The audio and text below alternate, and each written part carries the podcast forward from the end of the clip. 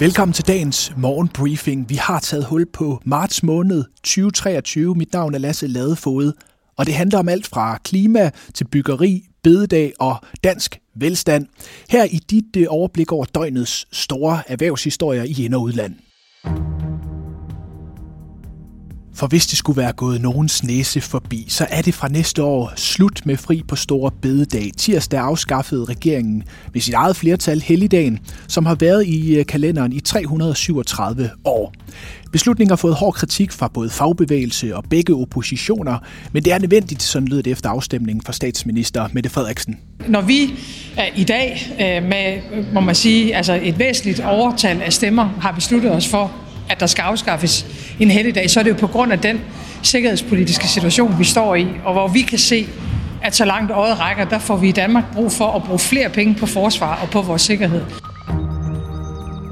Til dagens øh, forsidehistorier i, øh, på forsiden af børsen, der kan du møde Jens Ries Andersen. Han er partner i McKinsey, som netop har udgivet en ny rapport om øh, dansk erhvervsliv og den kommende globale politiske og økonomiske æra.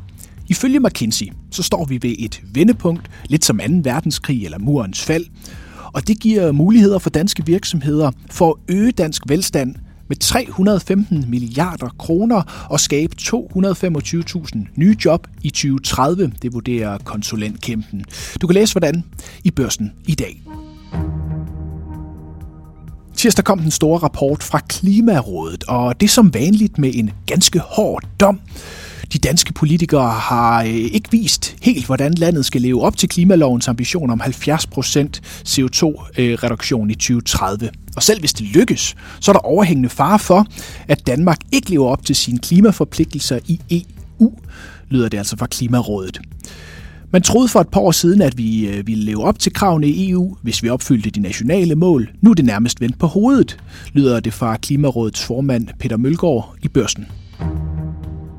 Vi skal til tophistorien hos Finans, som skriver, at der er markant lavere aktivitet i det danske byggeri, og dermed også hos danske byggevirksomheder. Men det til trods, så har man fastholdt medarbejderne, da problemet indtil for nylig var at have nok øh, ansatte, skriver Finans.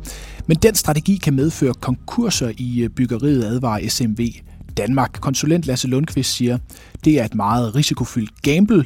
Dette gamble baserer sig jo på forventningen om, at aktiviteten kommer op igen, men det er faktisk stik imod det, vi forventer, siger han til Finans.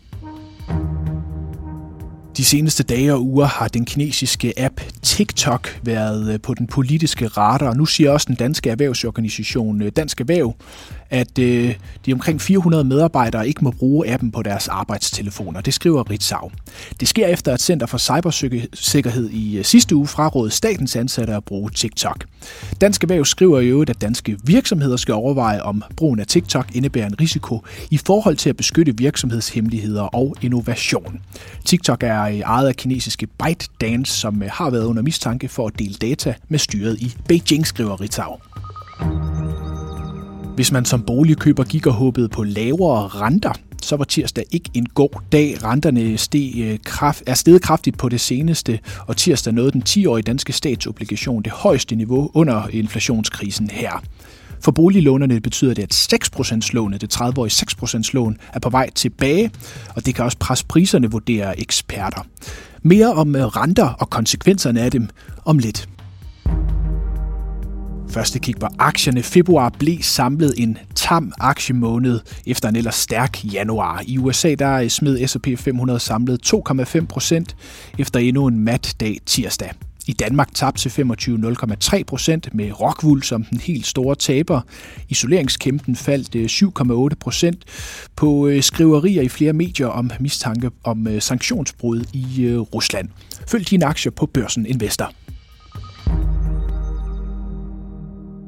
Som sagt stiger renterne altså igen, og øh, vi er tæt på de højeste niveauer siden 2011 for renterne, for eksempel den 10-årige danske statsobligation.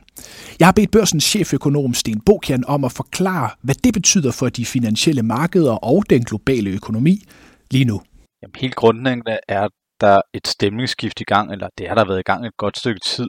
Øh, investorerne og analytikerne er blevet mere bekymrede for, at inflationen byder, byder sig fast, og at øh, centralbankerne derfor ikke kan tillade sig at øh, lette foden for bremsen, som måske ellers tidligere var håbet.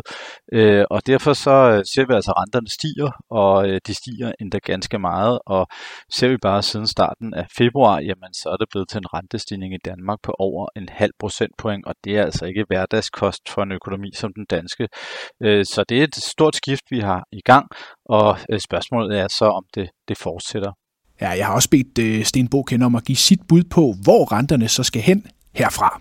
Jamen helt grundlæggende så er det vurderingen, at øh, centralbankerne skal fortsætte med at sætte renterne op, og hvis øh, økonomierne globalt ikke ligger an til en form for landing, hvor inflationen af den ene eller den anden årsag kommer under kontrol, jamen så kan det godt være, at renterne skal sådan et godt stykke yderligere op øh, herfra.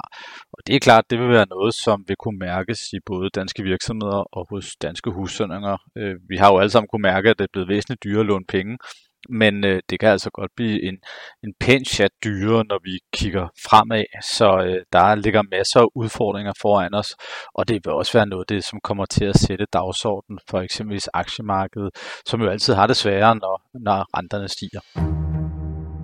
Det sagde børsens cheføkonom. Tak fordi du lyttede til dagens briefing. Vi er tilbage igen i morgen. Ha' en god dag.